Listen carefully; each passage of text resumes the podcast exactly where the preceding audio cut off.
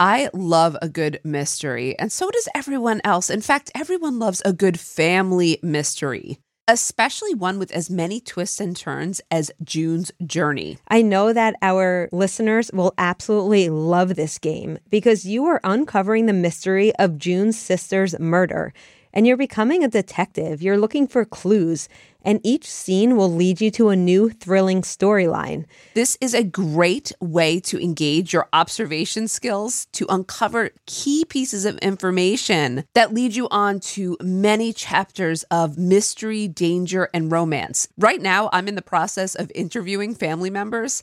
And this is bringing me back, just so you know, to my days in law enforcement. And I'm having such a blast with it because it is so much more lighthearted, but it also has the mystery of where will this take me? You can even chat and play with or against other players by joining a detective club.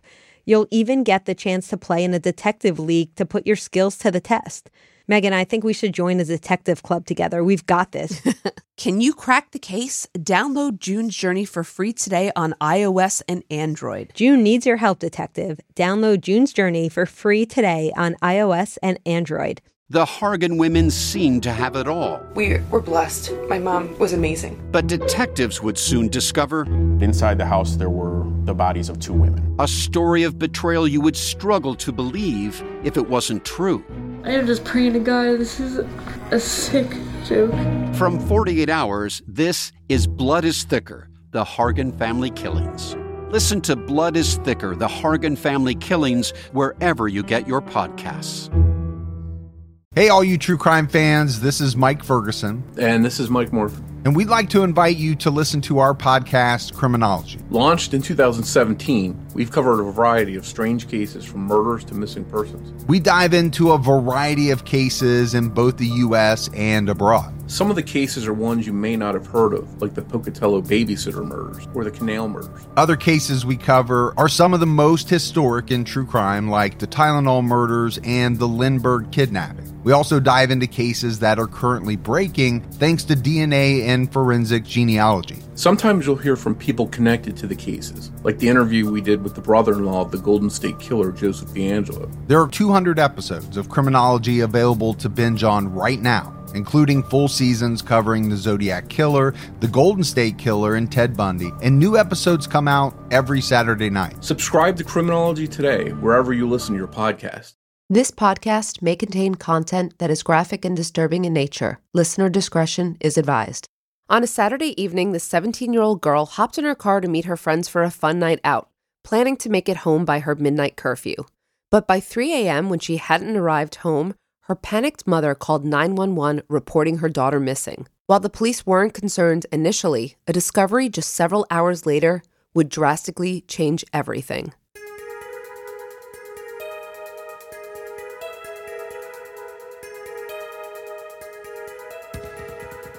This is the Crystal Faye Todd story.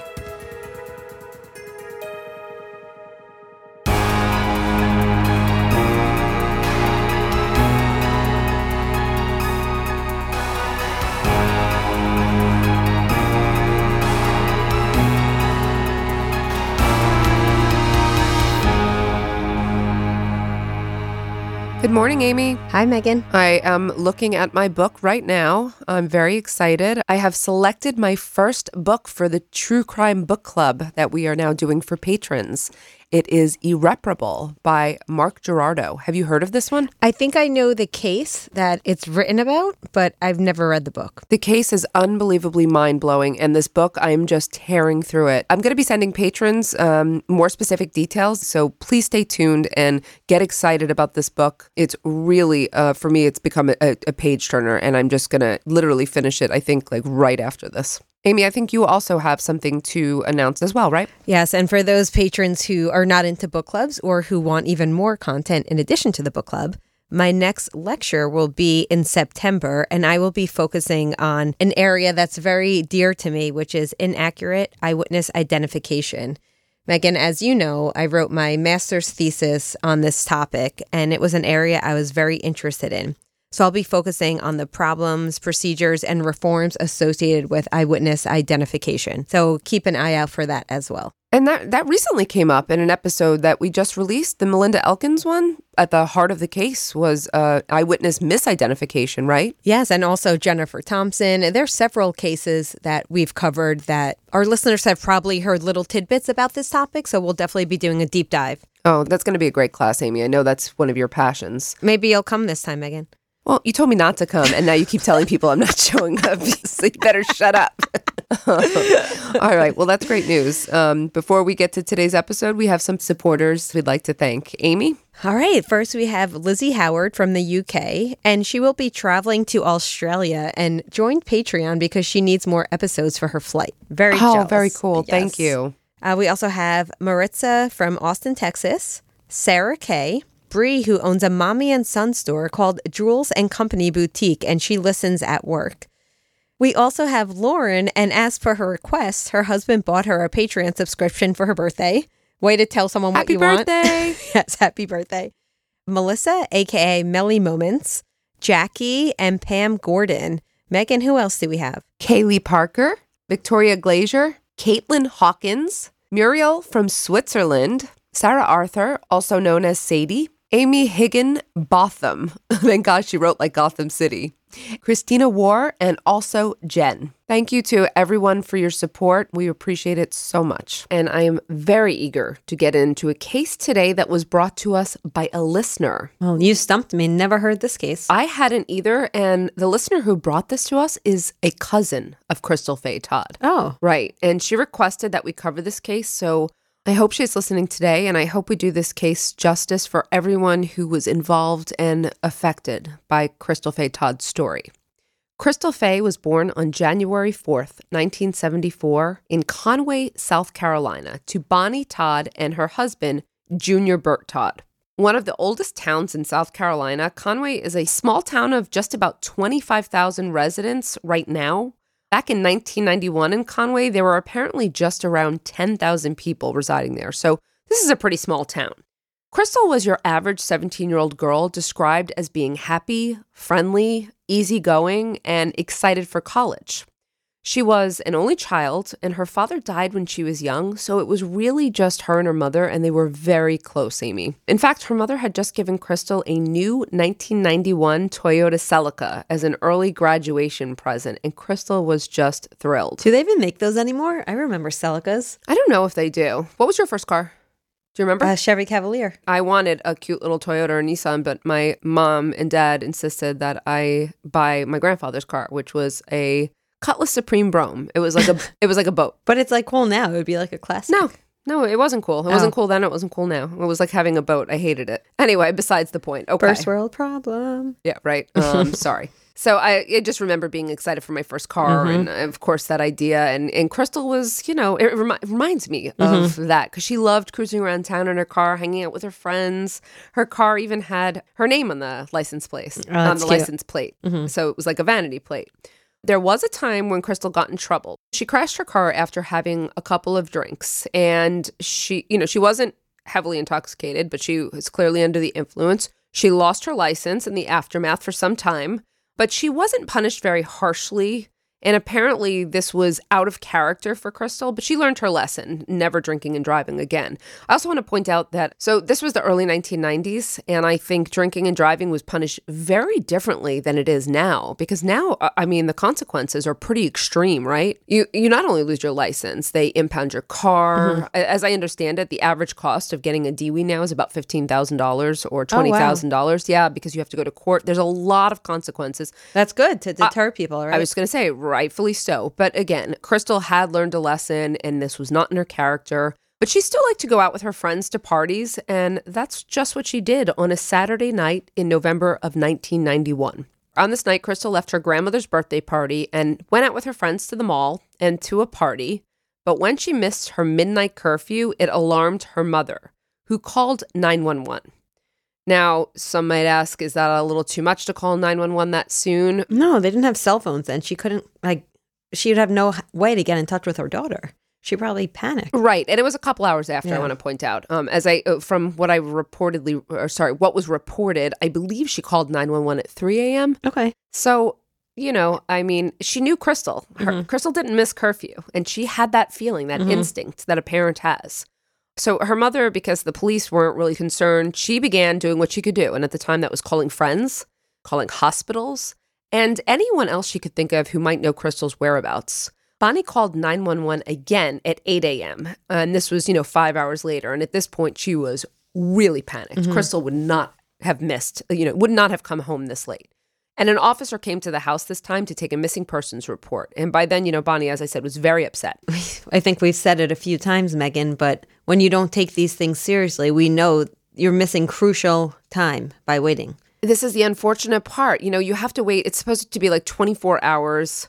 Unfortunately, if someone's missing and if someone's been abducted, let's say by a stranger, then they're probably not going to survive that, likely not going to survive that 24 hours. But to play devil's advocate, people do sometimes leave on their own accord, or she could be with friends, and we don't want to waste police resources chasing every kid who stays past curfew. I was going to say, how many times did you miss a curfew Yeah. too? I, I actually did. I only missed curfew a few times. My my mom would have been the same because I was responsible. I didn't have a curfew, so You didn't have a curfew? did not have a curfew. Wow. Okay. Well, then I guess your mom would not have been concerned, but okay.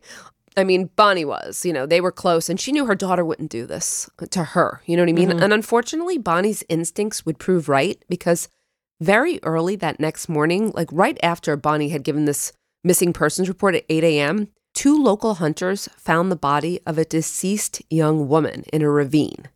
They had followed a trail of her blood to her body. It appeared that she had been dragged, and that's what I meant by Off the like tr- a road, there was like a main road. Exactly. So I don't know if it was a main road, but, it was a road. uh-huh. Yes. The police arrived on the scene and quickly observed that the young woman appeared to have been sexually assaulted, having been found with her breast exposed and her pants pulled down. So this is an initial observation. They have to confirm it, obviously. But she was also stabbed in multiple places and her throat was cut, which left both Crystal and the scene just, it was really soaked in blood. Investigators were able to quickly identify Crystal, though, because she had her high school ring on and it had her name engraved in it. Oh. I know, it is awful. Uh, the police began collecting forensic evidence, including blood from the scene, and they began working on the investigation quickly. That same morning, Crystal's car was found in the parking lot at a local middle school, but her car seemed fine. And her purse and jacket were in it, but they weren't in disarray. It looked like they were kind of placed. Mm-hmm. So it seemed like Crystal had kind of left her car and just gone somewhere, maybe with someone she knew. There mm-hmm. was no struggle. There was no signs of a struggle or abduction. The interesting thing to me about that, and I understand what it looks like when keys are mm-hmm. strewn or something falls, but Amy, if I was to go somewhere with someone, and I remember we did this in high school too, we would like meet in a parking lot and someone Leave would your hop in a car. car. Uh-huh. Yeah, but I would bring my bag and my jacket. Would you? At least your bag. But then again, I know this sounds crazy, but they didn't have cell phones then, right? So let's say that a friend was meeting you and you were going to leave your car. Maybe you go to a party or, you know, go meet up with some other friends. I would think the most important thing someone would want to bring is their phone. But they didn't have phones then. So maybe she knew she wouldn't need to spend money. Right. And like, what else do you need? Were her car keys found? Her car keys were not in her car. Gotcha. Okay. So it was her purse and it was her jacket. So do you see what I mean? So if you're just planning on going to hang out at a party half hour and then I'm going to come back and get my car, you're in a rush having fun. I don't know. Yeah, I guess also uh, it's different for me. So my bag, and always was, I put my gum, a bottle of water, my mirror, my compact. You know, like I, Yeah. I always had a bag and I always had stuff in it. But then I look at it uh, like my friend Michelle never carries a bag. She puts her cell phone in one pocket and a small wallet in the other. So I guess you could argue that. I, I thought it was odd, but I do agree with you that it's indicative of her not leaving in a hurry or being caught off guard. It doesn't, at this point, you, you don't see evidence of foul play at that location. Yes, absolutely. Okay. Regardless, the police began to look into many leads, bringing in a profiler immediately and working on the autopsy. Crystal was stabbed over 30 times. Yeah. Oh, wow. which Personal. is indicative, yep, of anger and it's personal. And these stab wounds were everywhere back, face, head. And it was confirmed that she was sexually assaulted as well. Yeah, I'll get to that. Okay. So back, face, head, and chest. So just everywhere. The head is an odd place. You don't usually see stabbings too much to the to the skull. Yeah. The autopsy revealed several defensive wounds to her hands, but also that, like I had said, she'd been stabbed in her skull, which explained why she had defensive wounds to her left hand and arm. Okay, so you might say, uh, you're looking at me like, what does that Yeah. mean? All right, so you might have defensive wounds on both, right? Um, but are you right-handed? You're right-handed, Yep. right? I would know this. I'm like my very best friend. I should know. You would pr- predominantly then defend with your right hand, Correct. so they would expect to see defensive wounds, Uh-huh. especially or more pronounced. Okay, in Crystal's case, there were no defensive wounds to her right hand, and the reason why, those stab wounds to her skull paralyzed her right side. So Oh. so she couldn't defend herself. She was forced to use her left. I know. So she was alive Yeah, too, which is awful. awful. Awful. I mean, this is an awful crime, Amy. Uh, there were also post mortem wounds indicating that Crystal's attacker kept stabbing her after she died. Rage Again, killing. rage, yep. Yeah. The police interviewed people at Crystal's high school, teachers, counselors, and friends of Crystal, but they learned that she was a normal, happy 17 Who was she with that night? I'm assuming you're going to get into that, but you said she went out with friends. Did she drive herself or was she in the car with friends when she left her house?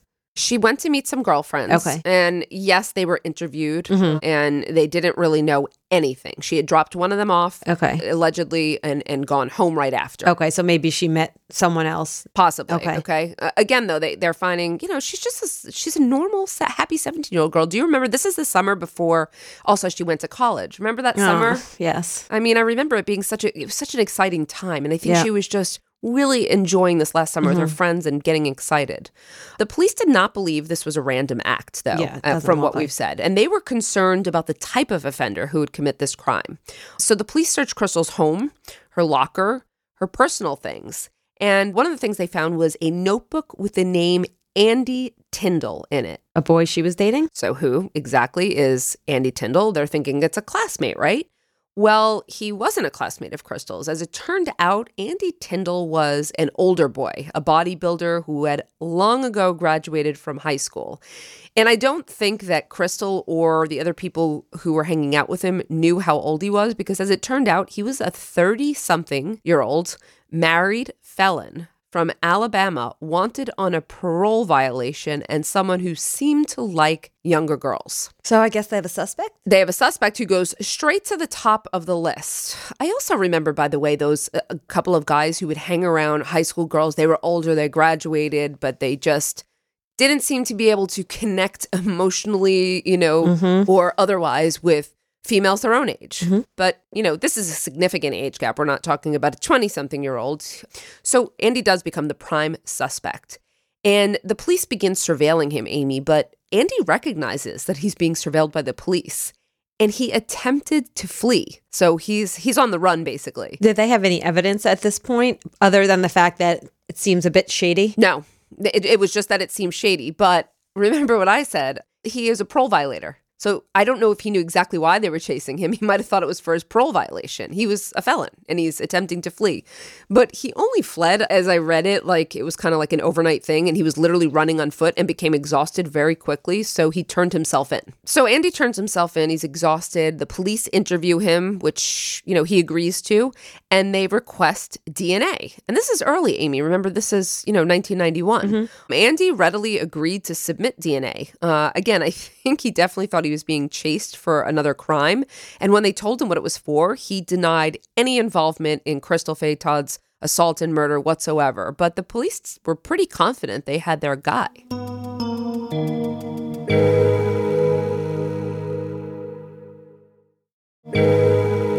So, what happens with the DNA? See, interestingly, the DNA from the crime scene showed a perpetrator with type O blood, but it was a very unusual and rare profile, which could only be found in one in 250 million white persons or one in 1.5 billion black persons. Okay, and what is the race of Andy? Andy was white. okay. Um, so it would have to be him out of 250 million. Okay. But the police were pretty confident anyway, and this obviously makes it easier to match to their suspect, Mm-hmm. right?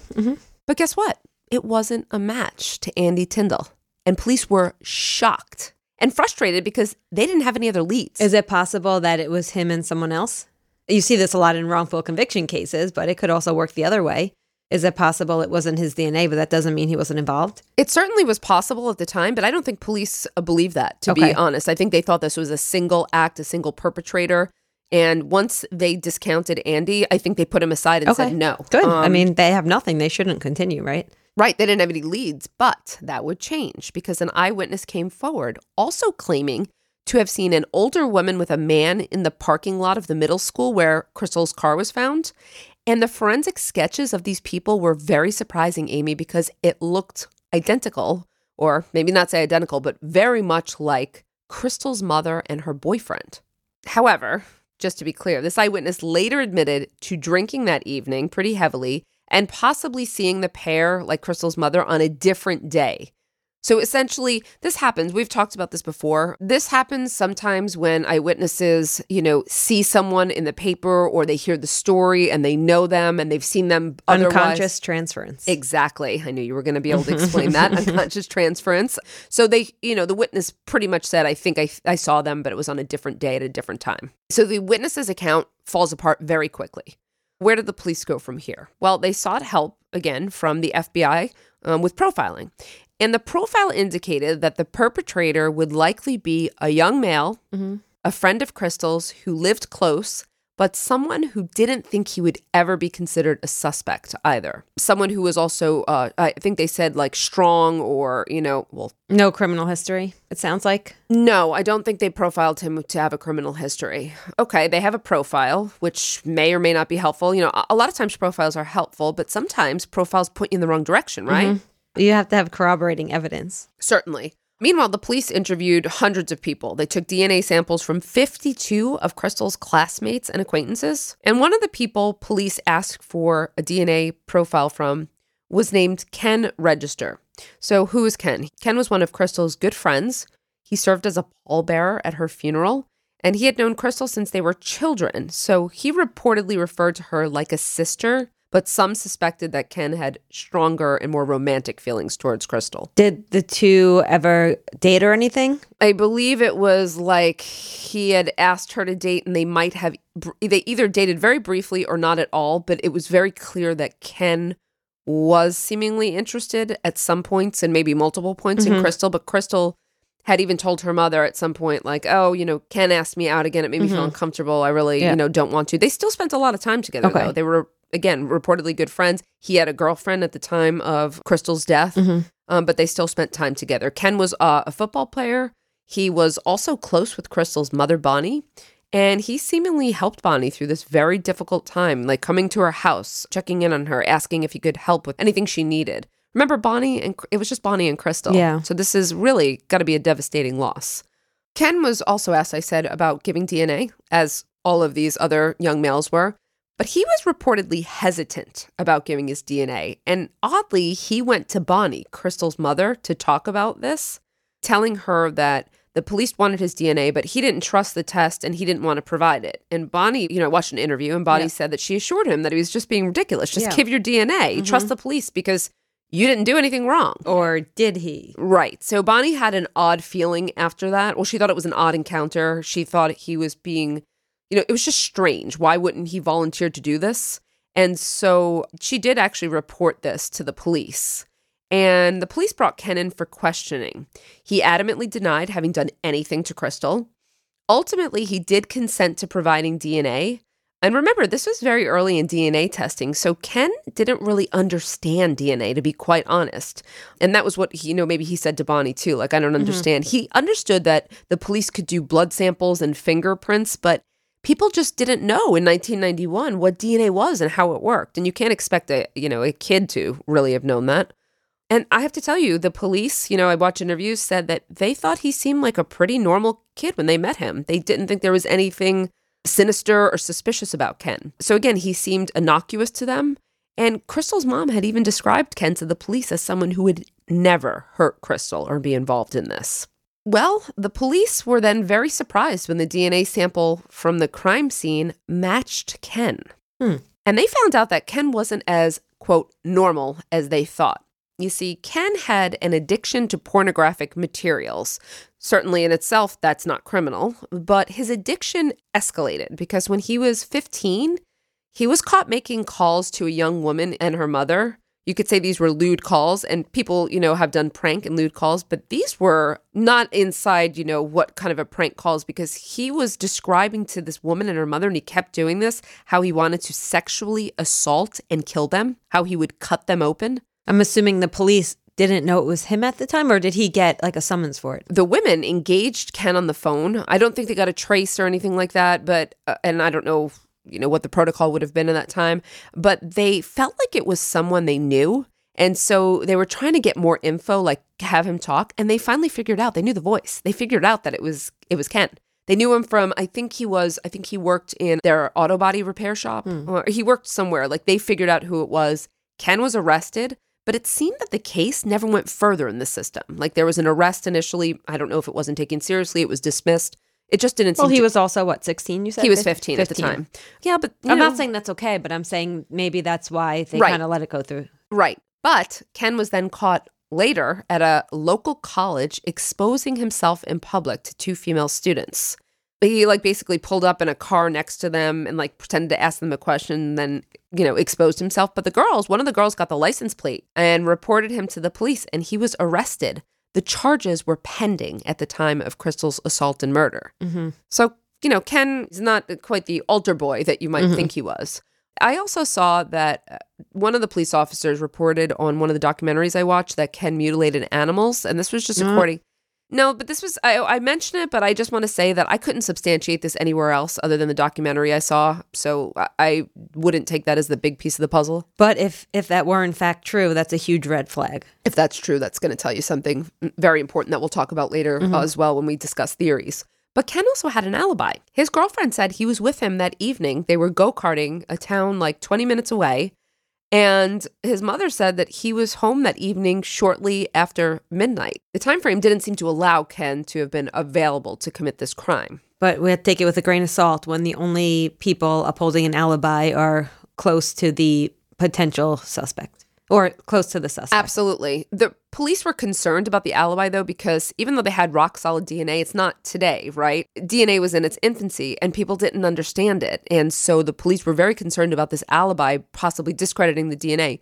Amy, I would say OJ Simpson was the first big case to really highlight the testing of DNA. And uh, Simpson's defense team was pretty effective, if you remember, at throwing doubt on the evidence that today probably would be seen as conclusive. So I think they had the same concerns. Like mm-hmm. if people don't understand DNA and they're throwing casting some shade on this, you know, we need to really get this case in order mm-hmm. other ways. Where it's different because today if you have DNA, you probably think this is going to be a slam dunk, mm-hmm. right? So that's why they were determined to get a confession out of Ken after they arrested him in February 1992. Both at the time of his arrest and when he was being interrogated, Ken kept asking for his mother, thinking that she would provide his alibi and get him out of the situation. How old was he at this point? Ken was 18. Okay, so he didn't. Okay, I just wanted to make sure he didn't sure. need that- his mother. But also, you know, in some states, they can Yeah. interrogate juveniles. Yeah. But the police would not let him call his mother, and they would use this to their advantage. They stopped the interrogation at one point to go speak with Ken's mother. They wouldn't let him see her, but they went to. His mother gave them a letter to hand off to Ken. She didn't want to go to the police station. I don't know why, but her letter said that she loved him. She knew exactly where he was the night of Crystal's murder and she would support him, essentially indicating, Of course, I'm going to be your alibi because I know what happened. Mhm. But Amy, do you think the police gave Ken that letter? Absolutely not. They sure did No, not. they wanted him to sweat. If anything, they said the opposite. Exactly. So instead, they told Ken that his mother had sent a message to the police to tell the truth, Ken. A trick that worked. And reminder police can lie to you. And maybe in this instance, we see why, you know, I often think it's not, I don't think it's appropriate actually for police to lie, mm-hmm. but then you see when police obtain, When it works, yeah. yeah, r- rightful confessions, then you go, oh, well, you know, Yeah, it's tricky. That's what that whole is it better to convict an innocent and let a guilty go free? It's like you, this works, but at the at the cost of what? At what cost? it's very very tricky. So uh, it, my reason is that you know i think best practices would probably tell you that you know we, you shouldn't lie because you do get too many wrongful confessions. But okay in this case ken confessed. But this is what he said. He saw crystal around midnight in town and their friends and he asked her to hang out. So she parked her car at the middle school and hopped in with him. They were going to go you know drive around for a little while longer. It was almost her curfew but she still had a little bit of time left right Ken claimed that they went to a remote area, had consensual sex, but that Crystal was angry afterwards upon realizing that Ken did not wear a condom and threatened him that if she got pregnant, she would tell everyone he sexually assaulted her. He said that she was yelling, she jumped out of the car like this. And Ken said that this made him snap and he grabbed a knife and stabbed Crystal to death. Why do you have a knife? It's a good question. He said that he ditched the knife and drove home after frantically. The problem with his story, well, there's many, but I, I sense that you don't believe the story. I do not believe the story. Nope. Nor did I, and nor did the police. And one of the big problems was that his story did not match the crime scene and autopsy results, which showed that Crystal had been brutally raped, but not just raped, she was raped orally, vaginally, and anally. And he didn't mention anything. No account of this whatsoever. So they knew that this was a lie. Ken later recanted the confession because he said he felt coerced by the police trickery, specifically that note that was falsified. Ken was indicted on several charges related to Crystal's sexual assault and murder, but he decided to take his chances at trial. The trial began in January 1993, and the prosecution had two big pieces of evidence. They had the DNA and the confession, so they were feeling pretty good. Now, Ken testified in his own defense. Oh, that's interesting. I know, we don't see that very often. So when he testified, he said he had nothing to do with it, or he went with the consensual sex story. Yeah. The defense did not go with Ken's story about consensual sex between he and Crystal and his angry reaction. Rather, they went with the fact that Ken had been with his girlfriend that evening until after 11:30 and arrived home shortly after midnight at about 12 12:15 and both his girlfriend and mother testified to these facts so he would have no time at all to have assaulted and committed this crime and hidden her body. So Ken testified, and from what I read, he wasn't caught in any outright like big lies or anything like that. You know, he stuck to his story, but he was definitely perceived as unemotional and cold. So I don't think he was very likable. But if he's innocent, then that's okay, right? right, But then again, a friend still died, so you would Right. expect something. and the jury's going to perceive you. I mean, we always talk about, you know, if he perceive if he was crying a lot, they might have perceived him as faking or overdoing it, or you know, He couldn't win. That's why you don't take the stand. it's usually why you don't take the stand. But I don't think he was the the big the damage to himself. You know, we've seen other people testify who like like Darlie Routier. They just did not like her. They felt like she was combatant. You know, they like she kind of almost they felt damaged herself. Ken testifies he, you know, he's not perceived the best, but he's not caught in any outright lies. Then we had Bonnie Faith Todd, Crystal's mother. She got up on the stand as well. Now, she explained that Ken was one of the first people she called about Crystal, you know, being gone. And this was at 1:13 a.m. and Ken said that he had just gotten home. But that was an hour after he and his mother said he actually got home. So, you know, he's he's contradicting what he earlier had said. And Amy, what's more disturbing is that Ken's mother, Shirley, seemingly had to have either lied about the time he got home. You know, maybe she was sleeping, she didn't have a clue, and she just assumed this. Or as some others have indicated, including Crystal's mother, you know, what she implied, that she might have helped Ken cover up his crime. The reason for this suspicion is that there was, remember I told you about the bloody scene? Mhm. They said he would have been covered in her blood. So if he got home with all that blood on him, surely he would not have been able to hide it from her. Was he with Crystal at all that night by his account or anyone else's account? Or he says, when, No, he was not. So He when was- Bonnie called him, he was like, I don't know anything about what she's doing tonight. I mm-hmm. just got home. Okay. He was with his girlfriend go Okay. karting for a certain period of Gotcha. time. Okay. Regardless, just so you know, Shirley Register was never tried for a crime, and jurors in Ken's uh, trial obviously they didn't believe her story because the jury found him guilty of all charges and sentenced him to life in prison with additional time for the lesser charges. You had asked about his girlfriend. Uh, I know that his girlfriend testified they were together, but the time frame was wrong, and I think that she on the stand, if I'm not mistaken, but I believe that she testified that he actually was more anxious to leave. He left earlier than than she had originally said. So his main alibi was really only his mother. His main alibi Okay. became really his mother. Okay, so he was again, he was facing the death penalty, just so you know. This was a death penalty eligible case. I think the reason he didn't get death, he got life in prison, was probably because of his age. He was 18 years old.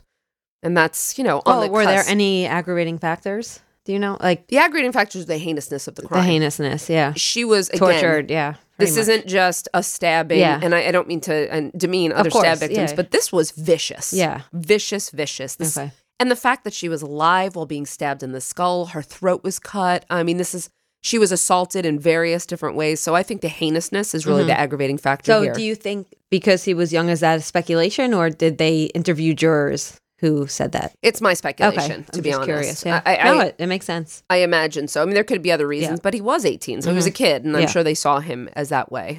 He appealed, of course, but it was not granted, and he remains in prison uh, to this day in South Carolina. His appeals claim that his confession was involuntary and that DNA should not have been admitted because it was not generally accepted in the courts yet. Are you talking about a Daubert standard? Uh, I don't know which it's either a Daubert or a Frye. I know we've discussed this in previous episodes, but there's two standards, Daubert or Frye, depending on the states. And Yeah. these are the court cases that allow you to argue that expert testimony should or should not be um, allowed because it is not generally accepted in the scientific community yet. I think that's a bullshit claim. That the DNA wasn't accepted. Yeah.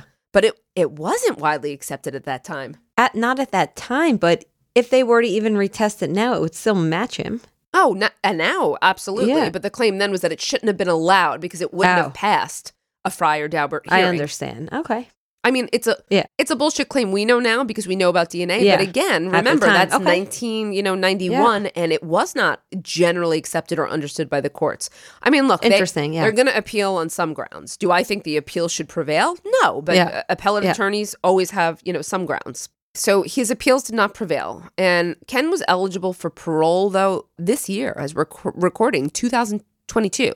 And while Crystal's mother, Bonnie, is deceased, her relatives have pledged to oppose his parole at every point. But they also got support from the community, who is really still, that community was really torn up over this vicious crime, especially from one of their own, from, you know, a seemingly normal kid. Ken was also very involved in the church. He just didn't, you know, he didn't seem like the type, I hate to say it, of kid who would have done this. In fact, there was a lot of support, and a change.org petition, which we've seen before, was signed by over 2,600 people objecting to Ken Register receiving parole. Even more surprising, he waived his first parole hearing, which means he'll be eligible again in two years, and I'd be curious to see what happens then. I think he waived it because he knew there was a, a sh- going to be a real backlash against it. And people might also be asking as well why he's eligible for parole. Uh, this is really because he was sentenced under the old laws in South Carolina. So, you know, we talk often about how prior to the 1990s or the mid 1990s, laws were more indeterminate, which means open and also means they allowed for a parole board to review you. Now, the laws have changed mostly when it comes to serious crimes, especially violent crimes, murder. You're not eligible for parole until at least 85% of your sentence. And often when they say life, that means life, and you're not eligible at all.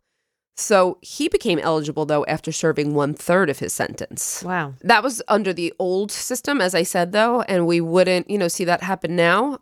However, it's the case that he will be up for parole again. And I am very curious to see if he waives it or if he goes for it. Any idea what he's been doing all this time? I don't know what he's been doing. So he could be a model inmate for all I know, but uh, I don't care because it is way too early for me. Oh yeah, Um, I'm not suggesting. I was just curious. I mean, the, the the fact of the matter is that you know he served or he's been in prison for thirty years. Mhm. However, he's still in his forties, or he's just broaching fifty, and Mm-hmm. he's. I, I think he's too much of a threat at this point. I don't want to.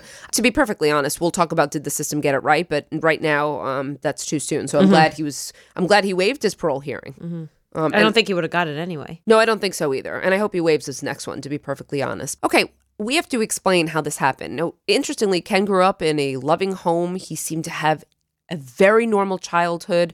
He was a teenager involved in his church, involved in sports, friends. By all accounts, you know, what we look at, we're not seeing, you know, sometimes we talk about offenders who've had some very devastating childhoods. That's not the case here.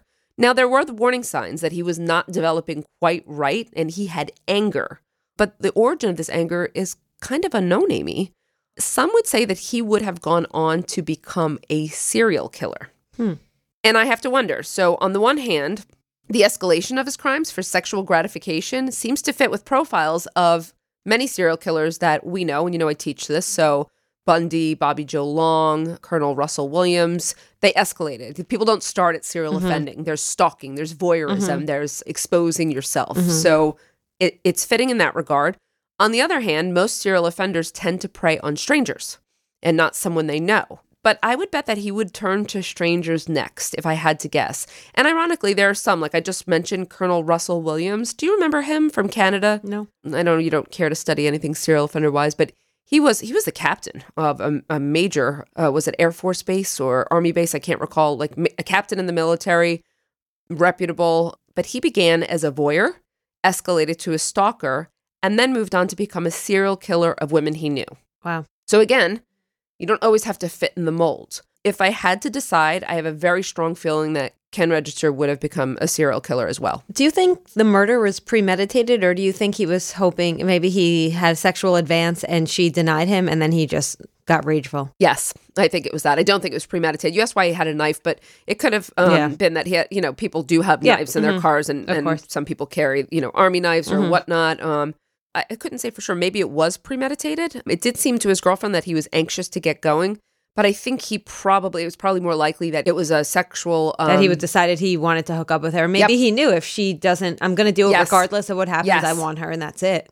Yes. It's possible that that so it was premeditated in some. It's certainly possible. We don't know exactly because remember he gave that story that that bogus story Mm-hmm. Yeah. that was not true. Um, if I had to guess, I would say he fully attempted that he was going to have sex with her regardless, and Mm-hmm. and know, he could have brought the knife with him, knowing if things don't go my way, then yeah. absolutely. Or maybe he was just going to use it to intimidate her, and then things got out of hand, and his rage took over. Yeah. There are a number of possibilities here for sure. You know what I find interesting? He inserted himself. We saw what was the case you just covered recently? Remember, um, the girl was murdered, and the guy helped the father.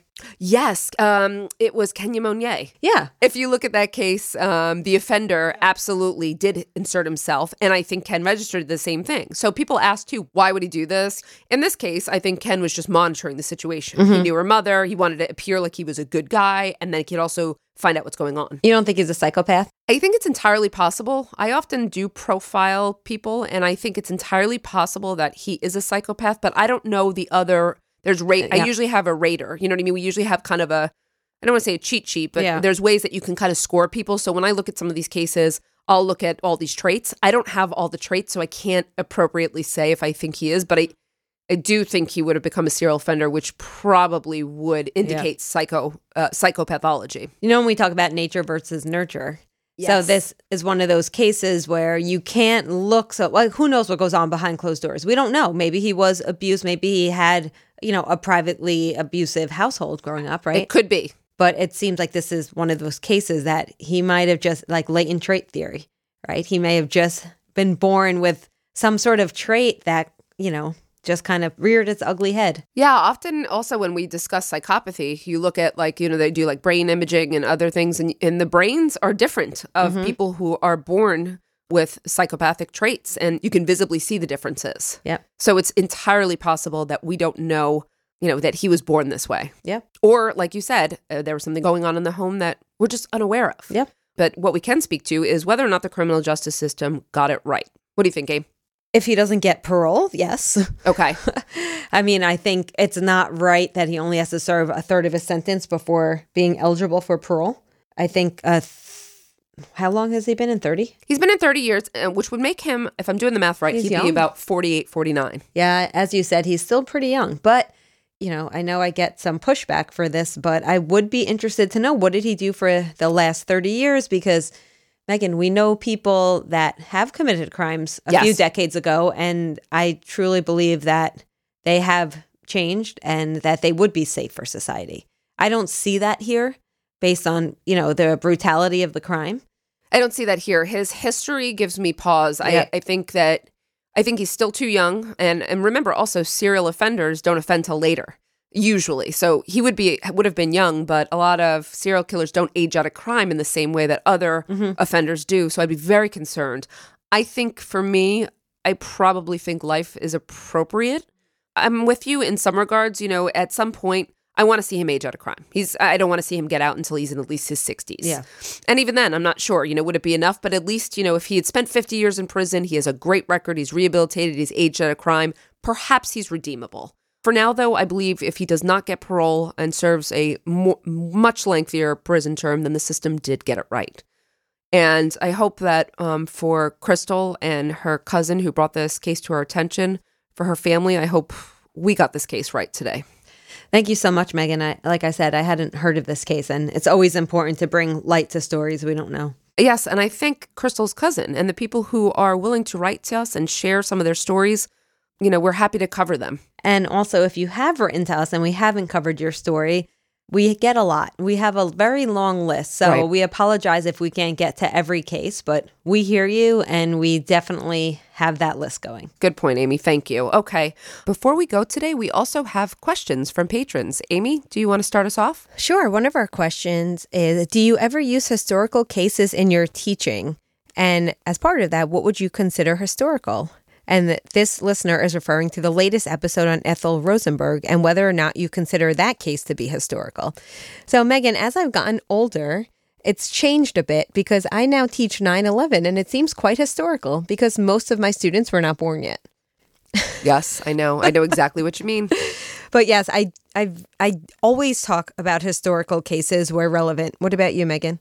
I definitely use historical cases in most of my classes. I don't know what I would consider historical. That that changes. I think that's relative as well. Like like you just pointed out, you know. Is a case from 20 years ago historical? Probably not. I think I still tend to look at historical cases pre when I was born. so pre 1970s, I'll just say. Um, but we do like to use examples when relevant. And it's interesting because crime is relative, it changes from time to time and place to place. But you can still see patterns if you go, you know, spanning back 200 years and you can still make comparisons. So it's definitely cool to use historical cases and not just current ones. And it's a little bit different, but history is also important because when I teach the law to my students, there are many behaviors that used to be illegal that are now legal and vice versa. Absolutely. So the law changes Yeah. with the time. So that's very much historical. Right? The next question is a little more lighthearted. Okay. How did you meet your significant other? Oh, Do you want to go well, first? you have a cooler story. I'll just say James and I met on Tinder. Oh, you must have swiped right, huh? Is that right? Yeah, he had he actually was the only person who wasn't like holding a big gigantic fish or you know. Megan, I was just about to say, was he holding a fish in his profile picture? no, but he was he did have one with our our dog Kaya in it. Um and that was very cute. He had a great profile. Oh, very nice. Did he have pictures with his nieces and nephews? No, Okay, good. I'm glad I'm glad you swiped right. me too. How did you meet Alan? We went to sleepaway camp together when we were 13 and we hooked up and then we met in our 20s when I was living in New York, him in Philadelphia, and we had mutual friends. So we we knew each Oh, other right. but we reconnected. A long rekindled romance. Yes, very cute. Very cute. I love the lighthearted ones. Yes. The next one is a topic we talk about often. Do you feel like sentencing in the US is too harsh versus, for example, the Nordic countries? Now, this listener is from Iceland who has a max of 16 years in prison for murder. And this listener says that they believe it is too lenient. But on the other hand, is it too harsh what we're doing over here? Should there be a middle ground? And I would say, yes, there should definitely be a middle ground. And I don't think there's a one size fits all model. I think it's very case specific. I agree. I think um, just to agree, I think a maximum of 16 years for murder is too lenient.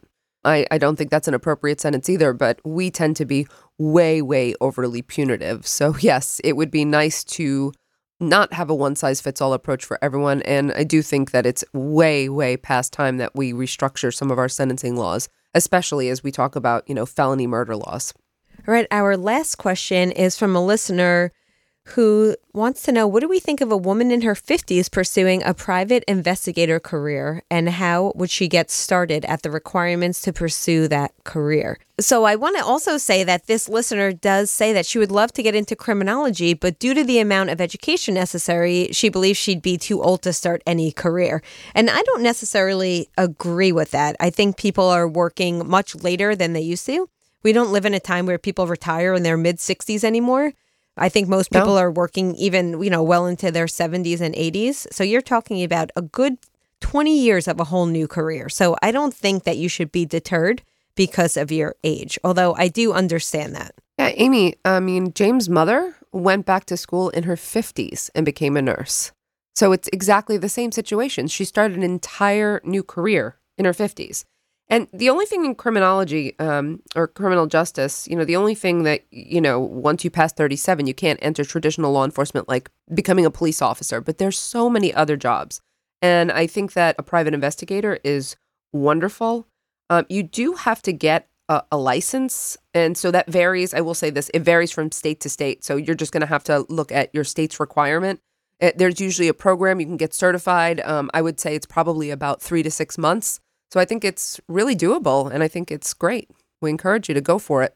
I also think a good place to start, I often tell my students, is look within your own networks. Do you or someone you know have someone in their circle that is in the career that you want to be in? And then just talk to them because they can help you kind of navigate the field in your particular state or county that you're in. Sure. Great advice. All right. Thank you, everyone, for listening. And we'll see you next time on Women in Crime. Women in Crime is written and hosted by Meghan Sacks and Amy Shlosberg. Our producer is James Varga, edited by Jose Alfonso. Music composition is by Desert Media. If you enjoy the show, please remember to subscribe and leave a review. You can also support the show through Patreon, where you can get access to additional ad-free content such as virtual happy hours and an extra full-length episode each month. For more information, visit patreon.com slash women in crime.